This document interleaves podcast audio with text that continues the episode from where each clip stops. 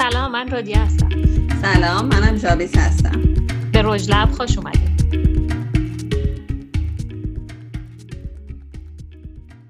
کتاب زبان فضا بخش چهارم راه های درک فضا.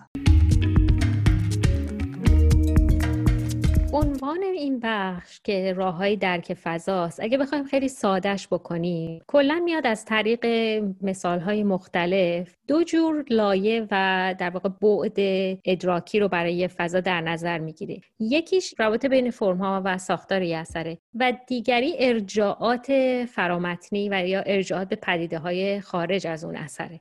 این میشه دو تا مفهوم کلی و کلیدی که توی این بخش داره مطرح می‌کنه. حالا اینا رو میاد بست میده از طریق مثالهای مختلف تکنیک های مختلف رو براش میاره ولی حرف کلیش اینه که اثر از یه نظر خصوصیات ظاهری و ساختاری داره و در لایه های بعدی می‌تونه خصوصیات و ارجاعات بیرونی و خارج از فرم اثرم داشته باشه. بعد میاد مفهوم ریداندنسی رو معرفی می‌کنه برای اینکه بگه چطور ما می‌تونیم ساختاری اثر رو درک بکنیم. و از اون طرف هم برای ارجاعات خارجی میاد خب مثال مختلف می‌زنه و میگه انواع ارجاعات خارجی وجود داره. ولی در کل باید بدونیم که این ارجاعات فراتر از ساختار و خصوصیت فرمی و ظاهری اثرن. در نهایت هم میاد چالش های معماری مدرن رو مطرح می‌کنه که چطور از نظر ارتباط با مخاطب مشکل داره که خب با این موضوع هم بیگانه نیستین. اگه کتاب رو گوش داده باشین بخش قبلی رو میدین که خب نویسنده خیلی در مورد معماری مدرن انتقاد داره و جا به جای کتاب در مورد صحبت می‌کنه. خب شبیز فکر می‌کنی اگه بخوای یک جنبندی کلی تو از این بخش داشته باشی مهمترین مفهومی که تو این بخش مطرح میشه چیه؟ من فکر کنم همون چیزی که عنوان این بخش هست راه های درک فضا یکی از مباحث مهمیه که تو کل این بخش داره اتفاق میفته که فضا رو از نگاه معمار از نگاه کاربر داره نگاه می‌کنه. بعد به ما میگه که چه عناصری توی اون درک فضا به ما کمک می‌کنن چه عناصری باعث میشن که ما چه درکی از فضا داشته باشیم. همینطور این دوتا مفهوم جدایی که مطرح کرد که خصوصیات فرمی و ظاهری و بعد ارجاعات خارجی و اینکه بعدا اومد این دوتا رو به هم ارتباط داد و همزمانیشون رو نشون داد. اونم بر من جالب بود. یه ذره بحث فلسفی هم انگار همراه داره با خودش. درست. کمی به حالا اون بحث درک آدم می‌پردازه که آدم ما چجوری درک می‌کنن مسائل رو یا عناصری که منجر به درکشون میشه که خب اگه بخوایم خیلی تحلیلی تو هر بنایی نگاه کنیم شاید هر بنا یه عالم حرف داشته باشه بزنه هر قسمتی چطور درک میشه توسط چه کسی درک میشه هدف معمار چی بوده کسی که داره می‌بینه چی رو داره درک می‌کنه دقیقا یه جاش هم میگه که لزوما اون نیت معمار با اون درک کاربر هماهنگی نداره خیلی وقتا. این کتاب در حقیقت در به ما میگه که بناها چجوری خودشون رو القا می‌کنن یا ما چطور اونا رو درک می‌کنیم. نمی‌دونم باید دانش معماری داشته باشیم تا بناها رو درک کنیم یا بدون اونم امکان پذیره. به نظر من لاستن تو این کتاب خیلی داره میگه که کاربرهای ساده و حالا کاربرهای غیر معمار منظورشونه. خودشون خب یه دانش خیلی تلویحی و غریزی دارن از بناها و فضاها و در واقع معمارا باید معماری رو بیشتر اونطوری ببینن. سعی کنن از زاویه دید کاربرای معمولی توی فضا ببینن. به حال لایه های مختلفی وجود داره و بازم اشاره می‌کنه میگه معماری از این نظر پیچیده تر قضیهش از شاید فرمای هنری دیگه. به این دلیل که کاربرای متعدد و بیشماری از بنا استفاده می‌کنن. اونم توی موقعیت های مختلف. خب همونطور که گفتی میاد اول یه سری خصوصیات ساختاری بنا رو توضیح میده و برای همین سبکای مثال می‌زنه یعنی سبکای کلاسیک که توشون این روابط بین اجزای اثر و در واقع ساختاری اثر خیلی قوی تره مثالش هم کاخ بلینهایم در نزدیکی آکسفورد که سرجان ون برو در بین سالهای 1705 تا 1720 ساخته. کلا میگه که وقتی بنا رو از بیرون نگاه می‌کنیم همه چیش کاملا قرینه است و هر چی که خب مثلا محور تقارن در نظر بگیریم هر فضایی که در سمت راست محور تقارن وجود داره سمت چپش هم تکرار شده و میگه این تقارن و تکرار انقدر برای معمار این سبک مهمه که خب خیلی جاها میاد راحتی یا مثلا دسترسی فضاها و خیلی خصوصیت دیگه فدای همین خصوصیت ساختاری و فرم متقارن میشه. خب این خصوصیت از سبک کلاسیکه و میگه حالا جالبه که آهنگسازای اون عصر هم مثل تلمان، هندل و یا حتی باخ موزیک اینها هم خیلی ساختارمنده یعنی خیلی قابل پیش بینیه یعنی همونطور که این بنا قابل پیش بینیه و ما انتظار داریم که فضای بعدی که باش مواجه میشیم در واقع قرینش هم جای دیگه وجود داره. موسیقی اون عصر هم همینطوره. یعنی ما می‌تونیم پیش بینی کنیم اون موسیقی رو. همونطور که معماری رو می‌تونیم از طریق تکرار و تقارن پیش بینی بکنیم. و خیلی هم مقام معمار این عصر و آهنگساز این عصر ساختن الگوهاست الگوهای پیش بینی پذیری و جوری که مثلا ما می‌تونیم موسیقی این حالا تلمان یا هندلو که گوش میدیم زمزمه کنیم. کاملا می‌تونیم پیش بینیشو بکنیم و از هنرمنده این ما انتظار شوکه شدن یا ساختار شکنی و غیره نداریم. کاملا همه چی پیش بینی پذیره. حالا میره سراغ درک کردن و از درک کردن به عنوان یه فرایند پویا دوباره میاد حرف می‌زنه. بعد میگه که درک کردن یه جورایی تجزیه و تحلیل تجربه های ماست. یا همراه با چیزی که داریم به وسیله احساسمون درک می‌کنیم. به همین دلیل میگه که وقتی مثلا ما به یه بنایی نگاه می‌کنیم یا به یه موسیقی گوش میدیم می‌تونیم عناصر تشکیل دهنده اینا رو از همدیگه تفکیک بکنیم. بر همین ما می‌تونیم پیش بینی کنیم قسمت های بعدی رو. مثلا یکی از چیزایی که دوباره تو همین قسمت مطرح می‌کنه میگه که ما اگه این توانایی رو نداشتیم واقعا تو این بمباران گسترده اطلاعاتی زنده نمیموندیم. ما ذهنمون اون پترنا رو یاد می‌گیره و اون تجربه ها رو تو درکای بعدیمون دوباره به همون یادآوری می‌کنه و می‌تونیم درک بهتری داشته باشیم. مثلا همین چیزی که تو صحبت کردیم ما می‌تونیم نظم و ترتیب نوتا رو تشخیص بدیم. برای همین این اتفاق میفته که ما می‌تونیم موسیقی رو حدس بزنیم و مثلا یه چیزی مثل موسیقی آتونال یا موسیقی که تونالیته مرکزی نداره خیلی امکان محبوب شدنش بین مردم کمتر میشه. یعنی به این دلیل که درک مایه فرآیند فاعلانه است و فقط ما نظارگر صرف نیستیم هم بحثی که بخش قبل گفتیم. به همین دلیله که می‌تونیم این معماری رو یا موسیقی موسیقی رو پیش بینی کنیم. یعنی کاملا به فرایند نحوه درک کردن ما از پدیده برمیگرده. آره دقیقا اینکه میگه که درک کردن یه فرایند تحلیلی نیست یه فرایند تلفیقیه. درسته. من کلمه رو خیلی برای من جالب بود تو گفتی. آره دقیقا تلفیق بین حسا و تجربه های ماست.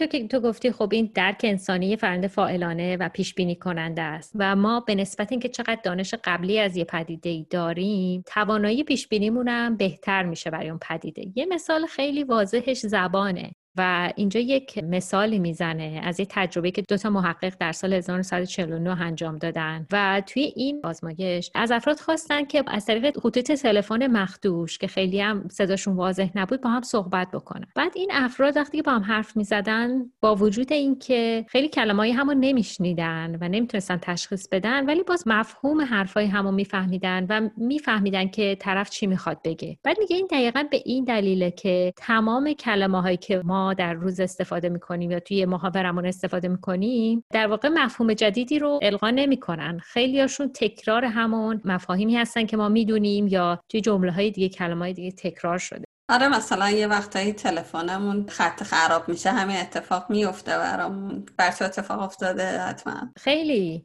آها مثلا حالا شاید خیلی ربطی نداشته باشه ولی دیدی داریم شعر می‌خوریم مثلا به نستعلیق نوشته. و خب یه سری کلمه رو نمی‌تونیم بخونیم یا بفهمیم ولی خب دیگه با توجه به ریتم و قافیه و ردیف مثلا تشخیصش رو میدیم. حالا مثال خیلی زیاده. یا حتی دیکته کلمات. اگه اشتباه باشه این خلالی وارد نمی‌کنه به فهم ما. یه درصدی رو هم میگه میگه 70 درصد کلمه ها و مفاهیمی که از طریق زبان ما استفاده می‌کنیم در واقع ریداندنته رجا تو این مفهوم ریداندنسی رو برای ما بیشتر باز می‌کنیم.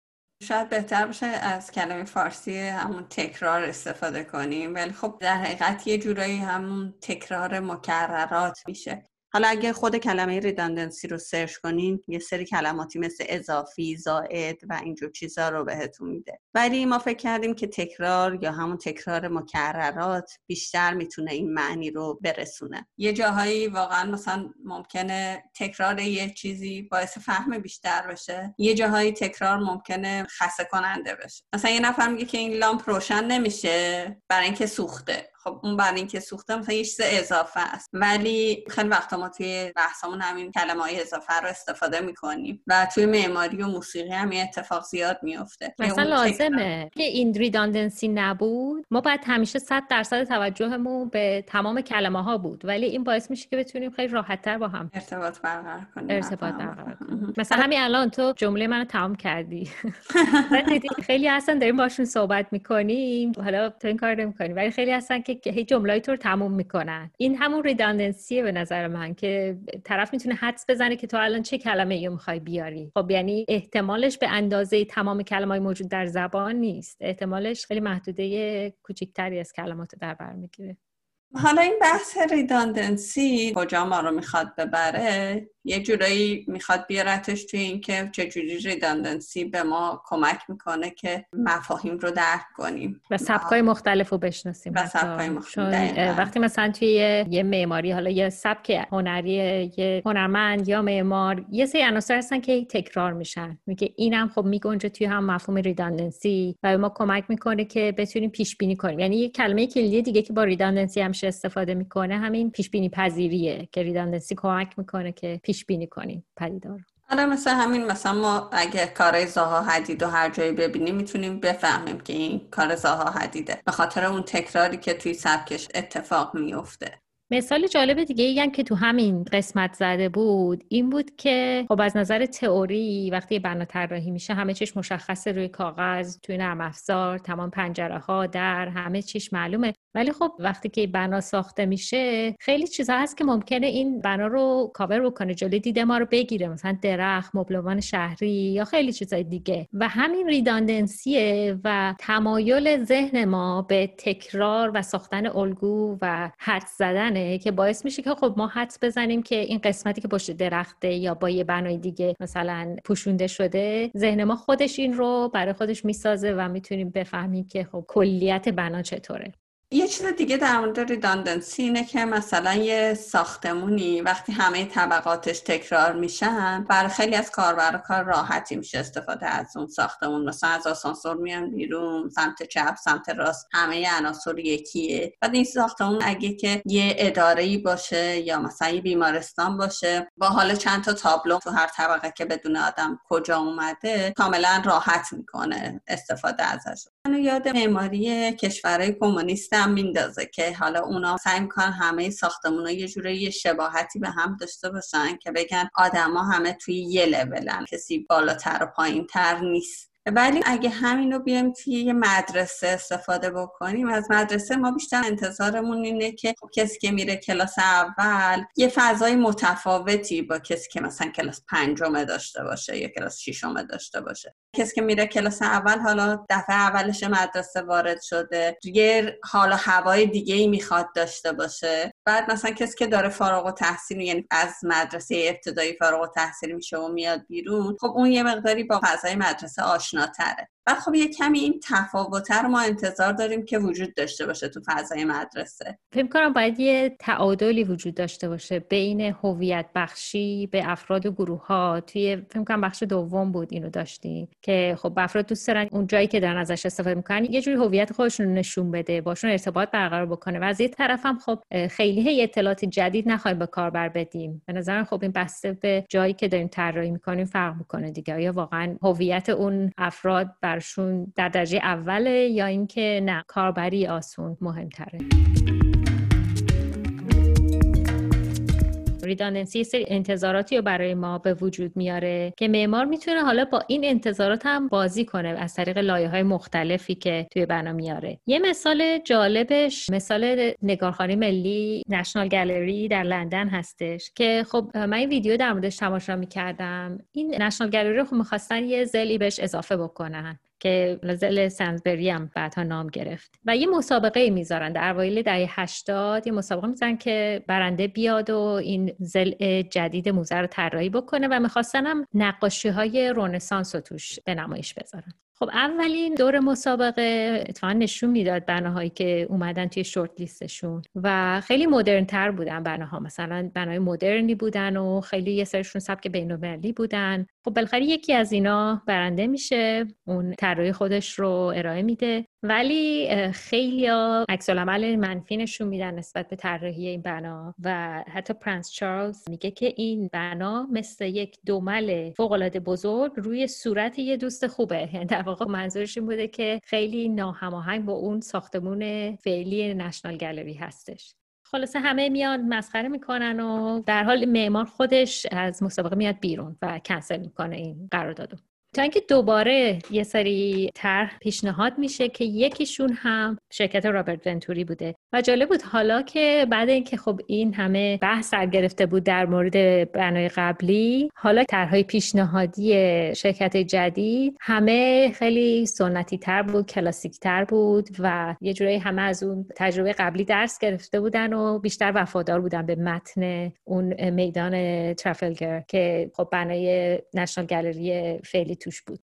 حال رابرت ونتوری مسابقه می‌بره و شروع به ساخت این بنا می‌کنن و جالبی این حالا بازی کردن ونتوری با این مفاهیم تکرار اینطوری بوده که وقتی به بنا نگاه می‌کنیم نمای بنا اونجایی که نزدیکتر هست به ساختمون فعلی نشنال گالری ستونها و عناصر کلاسیک خیلی بیشترن. و وقتی که از اون میدون دور میشه و به سمت زل دیگه بنا میره هی از تعداد این ستونها کم میشه. این یه مثالشه که حالا اینطوری با این معناها بازی کرده. ولی خب حالا تو این ویدیویی که نگاه کردم توی موزرا هم خیلی خوب نشون داده بود که چطور فضای درونی یک کلیسا رو خیلی تلویحی بازسازی کرده بود. فرم ها و حجره های این موزه بیشتر اون نقاشی ها از کلیساها اومده بودن دیگه کلیساهای رنسانس. و اینجوری اون متن اصلی یا خونه اصلی اون نقاشی ها رو یه جورایی بازسازی کرده بود. در حقیقت چیزی که داری میگی انگار رابرت ونتوری از همون عناصر تکرار شونده به یه شکل دیگه ای داره استفاده می‌کنه که حالا ما اون عناصر رو می‌بینیم یه فلش بک می‌زنیم به عناصر قدیمی تر یا حالا عناصر دوره رنسانس یا آشناتر. آشناتر دقیقا. بعد میایم نگاه می‌کنیم می‌بینیم یه چیز متفاوتی هم داره به ما میده. کاملا کلاسیک نیست ولی در عین حال با اون زندگی مدرنی که توی اون میدون جریان داره هم هماهنگی داره به نوبه خودش. حالا البته قبل از اینکه از این بحث رد بشیم برای اینکه حالا اگه کسی رابرت ونتوری رو نمی‌شناسه رابرت ونتوری معمار طراح و نظریه پرداز با نفوذ آمریکاییه که قبلا شما اسمش رو تو همین کتاب شنیدین. با معرفی کتاب آموختن از لاس وگاس اسمش رو شنیدین و حالا اینجا دوباره ازش حرف می‌زنه با همین صحبتی که در مورد طراحی نشنال گالری یا نگارخانه ملی لندن میگه. دقیقا این ویدیوش هم جالبه. اگه خواستین بریم ببینین. نقد جالبی می‌کنه از بنا. و خب ونتوری هم با سبک پست مدرن بیشتر شناخته میشه. در صورتی که خودش خودش رو پست مدرن نمی‌دونه ولی منتقدا بهش میگن معمار پست مدرن کتاب میاد در مورد ساختارهای فرمی و ارتباط اجزای اثر با همدیگه صحبت می‌کنه. بعد میاد یه لایه دیگر رو هم معرفی می‌کنه که اون ارجاعات خارجی و بیرونی از همون فرم و ظاهر اثره. حالا برای اینکه اینو بیاد در ما باز بکنه میاد از یه معمار خیلی متفاوت تر صحبت می‌کنه آنتونیو گاودی که معمار اسپانیایی خیلی معروفه و از کلیسای ساگراتا فامیلیا توی بارسلون صحبت می‌کنه که خب این بنا واقعا مصداق بارز فرمهای بیانگر آزاد ترکیب بندی آزاد. حالا همونطور که از تلمان صحبت کرده بود وقتی داشت از معماری ونبرو صحبت می‌کرد میاد اینجا از دبوسی صحبت می‌کنه. آهنگساز هم عصر گاودی یعنی اواخر قرن 19 اوایل قرن 20 و میگه همونطور که معماری گاودی اینقدر بیانگره و آزاده موسیقی دبوسی هم همینطوره. مثلا یه مثال می‌زنه میگه مثلا گاودی داشت که این ساگرادا فامیلیا رو درست می‌کرد. دبوسی هم همزمان داشت قطعه کلیسای غرق شده رو میساخت. وقتی به این قطعه گوش میدیم اونم خیلی بیانگره و انگار که داره همین داستان این کلیسایی که از آب سر برمیاره رو نقل می‌کنه و ما انگار اون زنگای کلیسا اون شکوه تمام اینا رو میشنویم و دیگه صحبت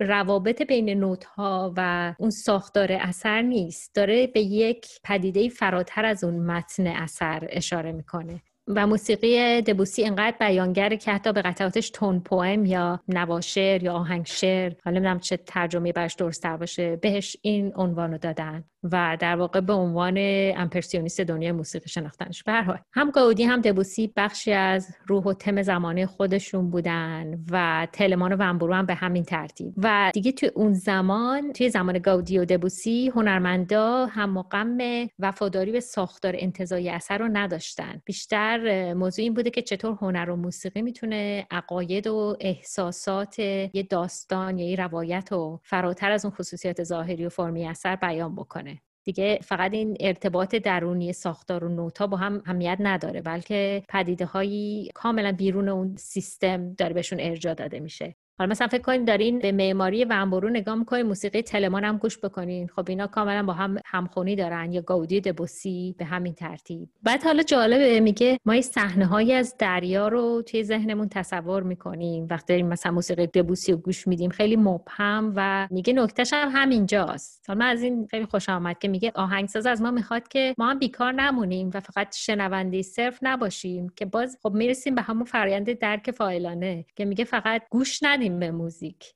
درک تصویری خودمون رو به کار بندازیم از موسیقی یا مثلا همون حسامیزی که قبلا هم صحبت کردیم. خب توی موسیقی که بیشتر مخاطب رو درگیر می‌کنه خب اونم بیشتر انجام میشه.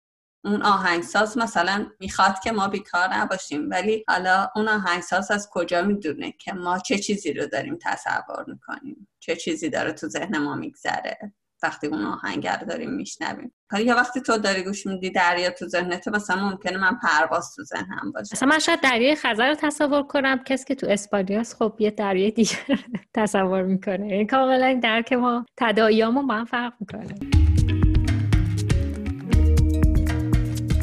اینجا ساختار درونی رو گفت. بعد حالا ارجاعات خارجی رو معرفی کرد که ممکنه یه اثر ارجاعات خارج از ساختار خودش داشته باشه و اینجا میاد. این ارجاعات بیرون از متن اثر رو بیشتر باز می‌کنه. یعنی در حقیقت میاد میگه که خب حالا ما یه سری سیگنال ها رو فرستادیم حالا اونا چجوری اینا رو دریافت می‌کنن؟ حالا این بحث جالبی رو که میاد مطرح می‌کنه که اینجا خیلی هم بین همه این بحث وجود داره و سر کلاساشون مطرح می‌کنن. مثلا به دانشجوهاشون میگن که خب گربه رو توصیف کنین. هر کدومتون بگین وقتی ما میگم گربه چه چیزی میاد تو ذهنتون؟ بعد خب یه سریا حالا میان اون تصویر گربه رو حالا نه با همه جزئیات که اینجا به عنوان فوتوگرافیک مموری یا حافظه تصویری ازش یاد می‌کنه میان مثلا یه گربه واقعی رو می‌کشه ممکنه مثلا یه سری بیان یه اسکچ دستی یا طراحی از گربه بکنن یه بیزی بکشن یه دایره بذارن بالاش دو تا مثلث جای گوشاش که این در حقیقت ما بچه بودیم خیلی وقتا گربه رو اینطوری میکشیدیم که این همون تفسیر آیکانیکه از گربه. و بعضی ها ممکنه که یه دفعه مثلا کلمه گربه بیاد تو ذهنشون که خب اون کلمه گربه یه جورایی سمبولیک محسوب میشه. و خب میگه که آدما همین شکلی چیزهای مختلف رو درک می‌کنن. یه کلمه ممکنه شکلهای مختلف توی ذهن آدمای مختلف دیده بشه. حالا ممکنه آیکانیک باشه ممکنه سمبولیک باشه ممکنه هم هست اون واقعیه باشه.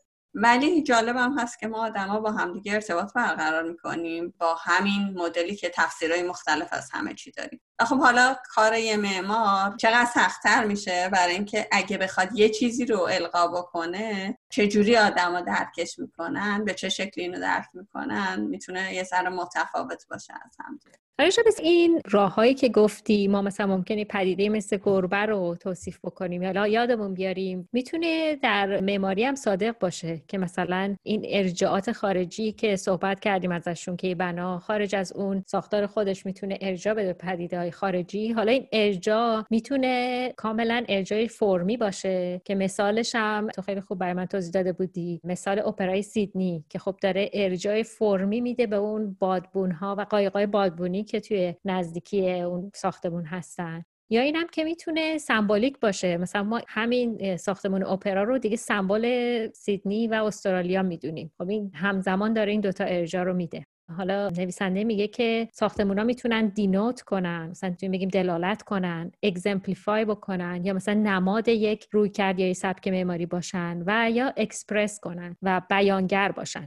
حالا مثلا اون دلالت که گفتیم ولی exemplify مثلا اگه یادتون باشه در مورد هرمان هرتزبرگر حرف زدیم قبلا و میگه که خب مثلا بنای سنترال بهير که این هرمان هرتزبرگر ساخته می‌تونه نماد و مصداق و در واقع نماینده این رویکردی باشه که توش کاربر می‌تونه محیط خودش رو شخصی سازی کنه. و حالا اون کلمه اکسپرس یا بیانگری یه بنا رو که مثال می‌زنه شاید می‌کنم تو این مثالی داشتی در این مورد. یه مثال خود کتاب می‌زنه. اگه کلیسای گوتیک رو نگاه کنیم ممکنه بگیم که این مثلا یه بناییه که داره اوج می‌گیره و آواز می‌خونه و داره به سمت بالا میره. یا اینکه مثلا بگیم بنایی که سرش انداخته پایین و داره قرقر می‌کنه. اگه نگاه کنیم به این دوتا توصیف و تفسیر حالا استعاره یا حالا همون متافوریک می‌تونیم بگیم که بیشتر کلیسای گوتیک شبیه به اون چیزی که داره میره بالا و آواز می‌خونه. ولی در حقیقت هیچ کدوم از این دوتا نیست. کلیسای گوتیک کلیسایی که ستونهای بلند داره. نورا از بالا از پنجره بالا میان داخل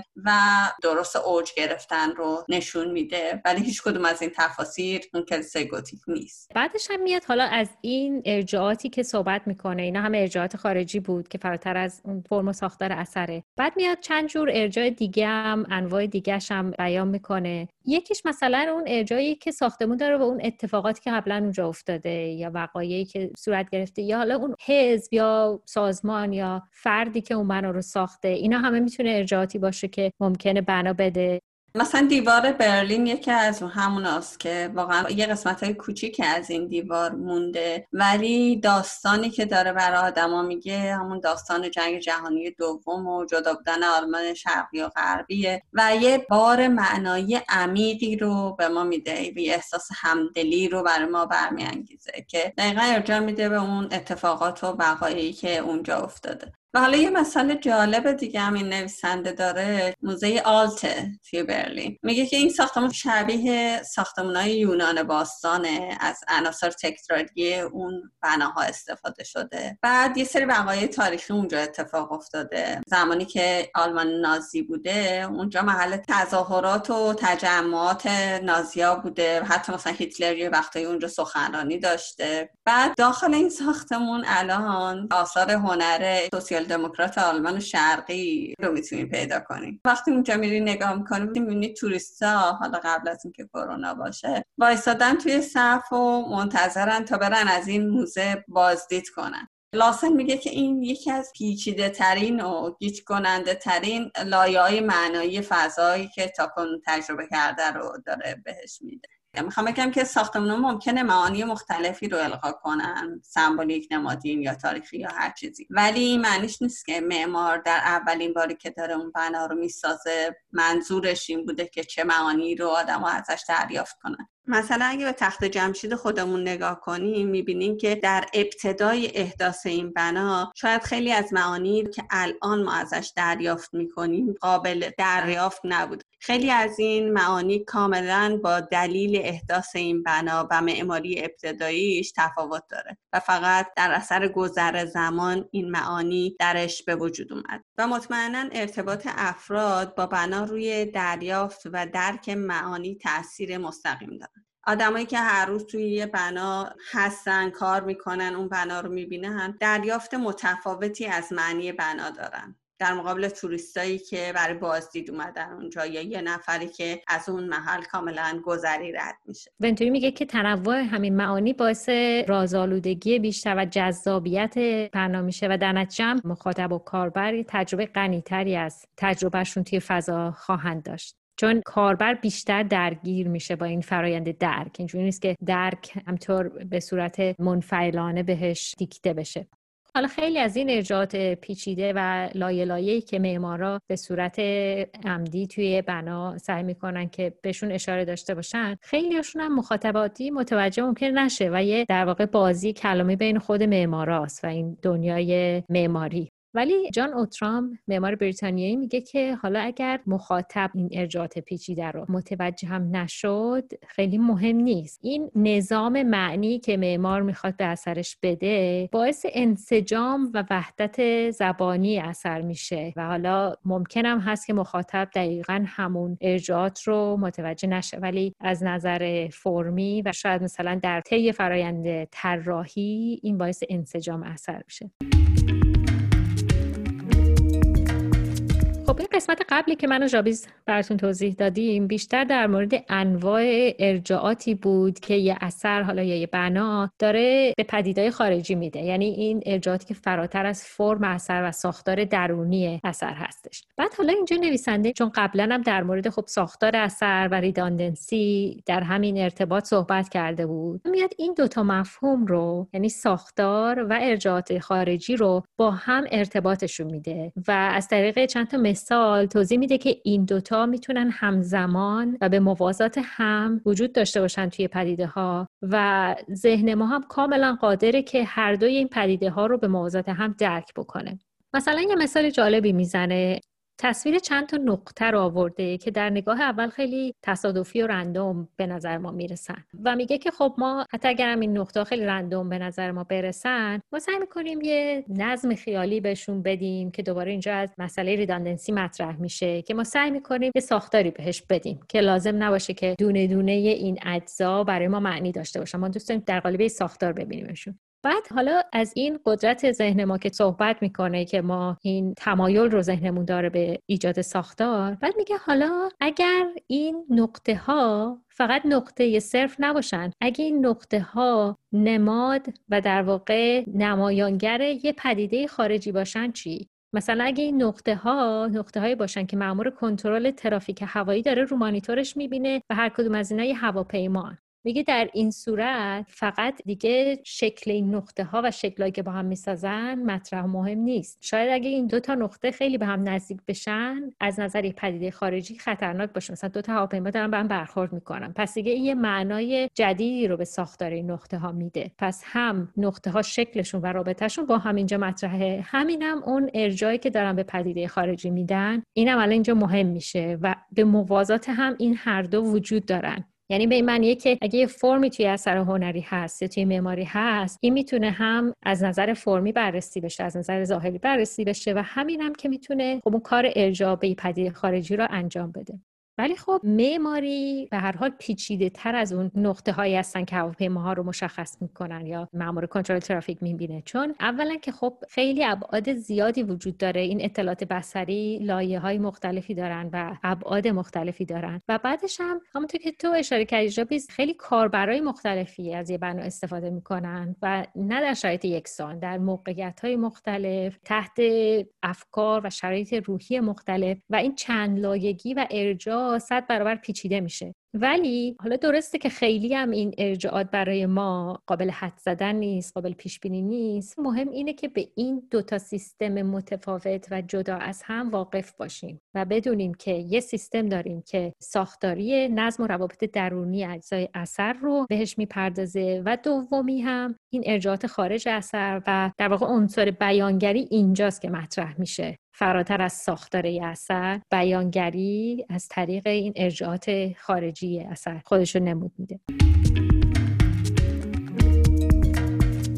حال ذهن انسان قادره که هر دوتای اینا رو درک بکنه. یه مثال جالبی داره در مورد حالا این ارجاعات خارجی که داشتی ازش صحبت می‌کردی که آدما می‌تونن مدل مختلف این ارجاعات خارجی رو درک بکنن. یه مثالی از یه ساختمونی می‌زنه که حالا جالبه که اول که می‌خواد مثال بزنه میگه که ساختمون از هواپیما پیچیده ترن. یه ذره اول ما رو آماده می‌کنه که خب قرار از یه چیز پیچیده حرف بزنه. بعد میاد میگه که چند سال پیش یه دانشگاهشون یه دونه بخش روانشناسی افتتاح کرده بودن و می‌خواستن این ساختمونی رو اونجا درست کنن. بعد این ساختمونه خیلی به یه جاده خیلی شلوغی نزدیک بوده. بعد میگه که معمار بنا می‌خواسته که حتما این بنا هم نمای خوبی داشته باشه هم سرصدا کم باشه اون تو هم به اون زیبایی بنا لطمه نزنه همین که بیاد مناسب کنه برای دانشکده روانشناسی بعد میگه که این اومد پنجراشو کوچیکتر گذاشونه که نماش رو به جاده بودن. بعد اومد پنجرهای قسمت ورزشی رو بیشتر کرد. بعد از اینکه ساختمون تموم شد تمام خیلی خوشحال و معمارا خیلی مفتخر بودن به کار که انجام داده بودن و از همدیگه تایید می‌گرفتن که آره خیلی خوبه کاری که انجام داد بعد اومدن از آدمایی که می‌دیدن از بیرون این ساختمون رو شروع کردن نظر پرسیدن. یه سری گفتن که این شبیه قلعه نظامی رازآمیز یه چیز شیطانیه. یه سری مثلا اومدن صفت بدخواه و تهدیدآمیز و اینجور چیزا رو بهش نسبت دادن. و دقیقا دو تا توصیف کاملا متفاوت یعنی میگه که ارجاعات خارجی به هر حال اجتناب ناپذیرن چه معمار بخواد چه نخواد مردم اون تحویل خودش رو می‌کنن. مثلا میگن میگن این قلعه میمونه. در صورتی خب معمارش وقت نمی‌خواستم چین چیزی رو درست کنه. ولی به هر حال نظر داشتن به ارجاعات خارجی لازم هم هستش. بعد تا یه حدی معمار اینا رو خودش در نظر بگیره. حال جالب نویسنده خودش خیلی تاکیدش روی این ارجاعات معنایی نیستش و پست مدرنیستا هم کمی از این نظر نقد می‌کنه. ولی میگه به هر حال مقدارش لازمه و ساعت معمار سعی کنه که اون خصوصیات هویت اون حال سازمان مؤسسه یا اون فعالیتی که اونجا انجام میشه رو یه جورایی توی فرم بنا هم نشون بده. یه جایی هم میگه که کاربری بنا فقط نیست. اون مثلا مناظر اطراف تاریخی که داره اون بنا ساخته میشه دقیقا ساختمونای مجاور.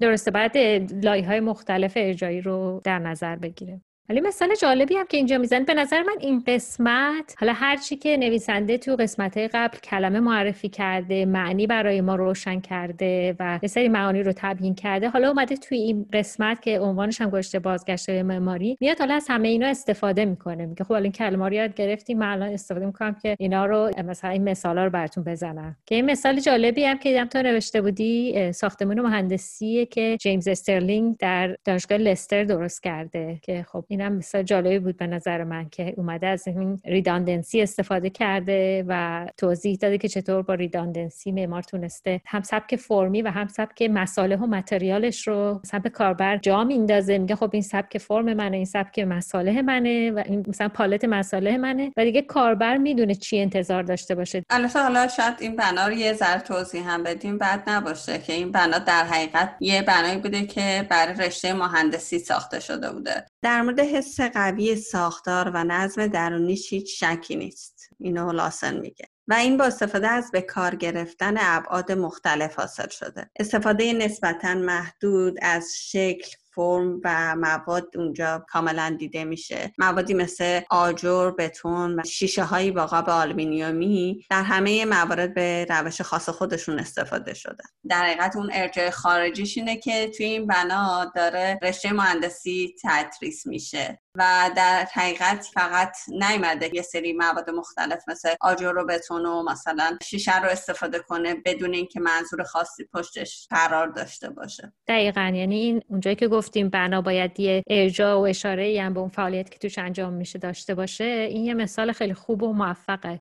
برخلاف اون بنایی که صحبت کردیم و درک معمار و درک کاربر با هم دیگه یکی نبود توی قسمت روانشناسی این بنایی که استرلینگ ساخته در حقیقت به نظر مثل که زبان کاربر با زبان معمار یکیه. یعنی حرفی رو که می‌خواسته بزنه توسط کاربر هم درک شده. ولی در کل چیزی که هست تعادل برقرار کردن بین قصد معمار و درک کاربر زیاد هم آسون نیست. یعنی اون مثالی که در مورد اون بنایی که گفتی به علت وجود جاده شیشه ها کوچیک بود و کاربرای درک دیگه ازش داشتن معمار یه درک دیگه داشت. اون مثال ناموفقش بود ولی این یکی خب مثال موفقه که قصد معمار و درک کاربر با هم همسوه.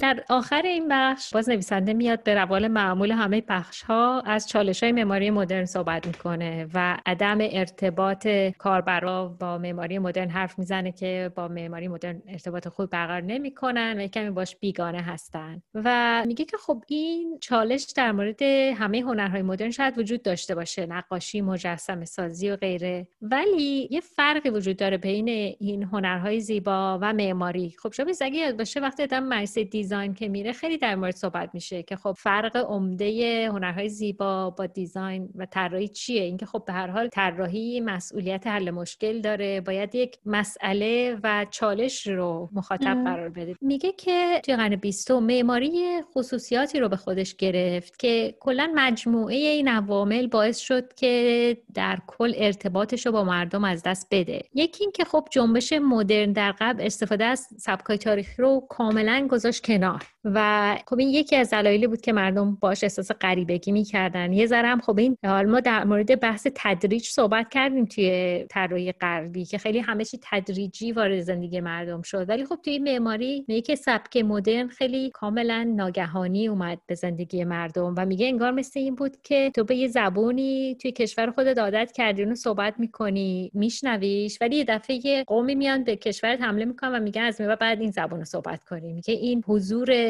در واقع سبکای مدرن توی جامعه تقریبا اینطوری شد. حالا میگه که خب قبل این جنبش مدرنی که بیشتر توضیح میده که سبکا خیلی اومدن به صورت بازیابی سبکای قدیمی عمل کردن. ولی خب در واقع فکر می‌کنم همین سبک مدرن هم یه عکس عملی شد به همین رو کرده بازیافتی و تحمیل شده و تزئینگرایی بیپای و اساس که خب اواخر قرن 19 وجود داشت و همه گیر شده بود. میگه حالا شاید الان عجیب به نظر برسه ولی اینکه مردم بتونن از اون دانش زمینی و تلویحی که دارن از همون که از طریق تکرار و تشابه ساختارها شکل گرفته اگه بتونن از اون استفاده بکنن خیلی می‌تونه کمکشون بکنه و خیلی احساس قرابت می‌کنن با یه بنایی. و همونطوری که معماری مدرن مبانی و قواعد تاریخی رو کنار گذاشت خیلی هم به نشون دادن مصالح و تکنولوژی ساخت تاکید کرد. باز مردم با اینم مشکل داشتن چون که از دو جهت این مشکل وجود داشت. یکی اینکه خب این تکنولوژی هم خیلی جدید بود بیگانه بود و همینم که خیلی داشت سریع پیشرفت می‌کرد اصلا نمی‌تونستن باهاش همراهی بکنن. و یه مسئله دیگه هم این بود که سبک مدرن خیلی یه دفعه بین المللی شد و زیاد ارتباطی با مناطق و اون سبکای محلی و اون هویت محلی اون افراد نداشت محلی و جغرافیاییشون.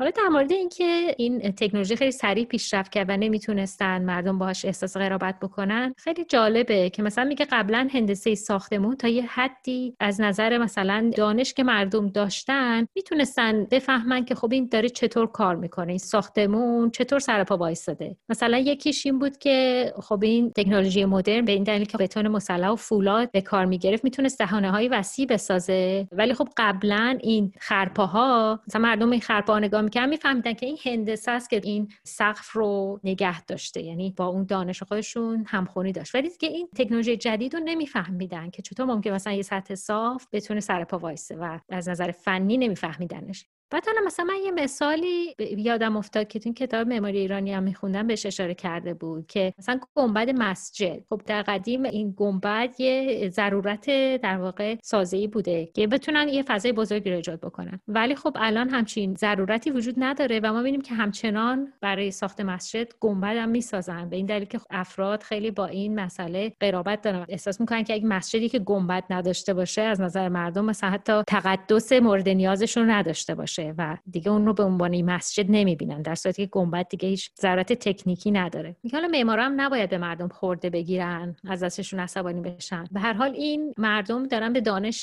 تلویحی خودشون و ذاتی خودشون اتکا می‌کنن که غلط هم نیست و ما باید به این موضوع احترام بذاریم. یه دم عوام فریب و پاپولیس میان توی بریتانیا حالا داره میگه. میگه میان از این حس نوستالژی مردم برای گذشته یا آشنایی بیشترشون برای گذشته سوء استفاده می‌کنن. مثلا اینکه خب حالا مردم یکم با پدیدهای مدرن حس بیگانگی می‌کنن اینا میان خب یه سری جنبش ها رو کردهای بازگشت به گذشته تبلیغ می‌کنن بعد میگه که باید بدونیم که بازگشت به گذشته نه ممکنه نه واقع گرایانه است. یعنی وقتی این نویسنده معماری مدرن رو به چالش می‌کشه باید بدونیم که با این روی کرده مدرن هیچ خصومتی نداره ولی فکر می‌کنه که باید آگاهانه تر باشه. و میگه که خب بازگشت ما به گذشته با واقعیت جامعه امروز سازگاری نخواهد داشت. معماری هم مثل بقیه تلاشای انسانی خب باید به رو به جلو باشه. نمی‌تونیم در یه جا ساکن باشیم. اما مهم اینه که معمارا باید یه راههایی پیدا بکنن که مردم بتونن از طریق اون راهها ساختمونا رو به خوبی بفهمن. یعنی اینقدر احساس ناآشنایی نداشته باشن با ساختمونا.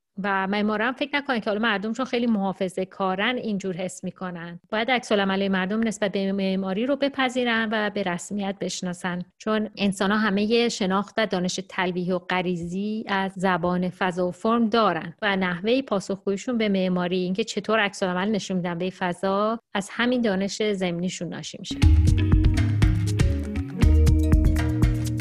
نویسنده اینجا از قرارگاه های رفتاری یا همون behavioral setting حرف می‌زنه. مثلا میگه که تو هر قرارگاه رفتاری یه سری قوانین اجتماعی وضع میشن. مثلا ما رفتاری که توی یه کتابخونه داریم با رفتاری که توی کلوب شبانه داریم با هم دیگه فرق می‌کنن. و بنابراین ظاهر بصری اینا با هم دیگه فرق می‌کنه. یعنی اون درکی که ما از کتابخونه داریم ما تشخیص میدیم که اینجا یه فضای خصوصی فضایی که باید آروم حرف بزنیم. کجا مثلا باید کتاب انتخاب کنیم. توی دیسکو هم حالا اون جایی که مثلا به ما میگه هر چقدر می‌خواین می‌تونین بلند حرف بزنین هر چقدر می‌خواین می‌تونین مثلا بالا پایین بپرین در حقیقت هر بنای یه جورایی رفتاری رو به ما القا می‌کنه. به ما میگه که ما چجوری باید رفتار کنیم توی اون بنا. و حالا جالب بود که مثلا خیلی وقتا توی دانشگاه پلیتکنیک بچه ها در حال درس خوندن توی کتابخونه بودن. مثلا تا نه ده شب درس میخوندن بعد از همونجا می‌رفتن کلوب شبانه و کاملا دو تا رفتار متفاوت رو توی یه مثلا فاصله کوتاه. بی خود این دو تا مثال با هم آورده. یه رفتی دارن آره توی درس خوندن زیادی خسته شدن. دیگه سر به کلوپ شبانه می‌ذارن. ما توی بخش بعدی که بخش پنجه در مورد فضا و فاصله حرف می‌زنیم و اونم خیلی بحث جذابیه. امیدوارم از این بخش هم لذت برده باشیم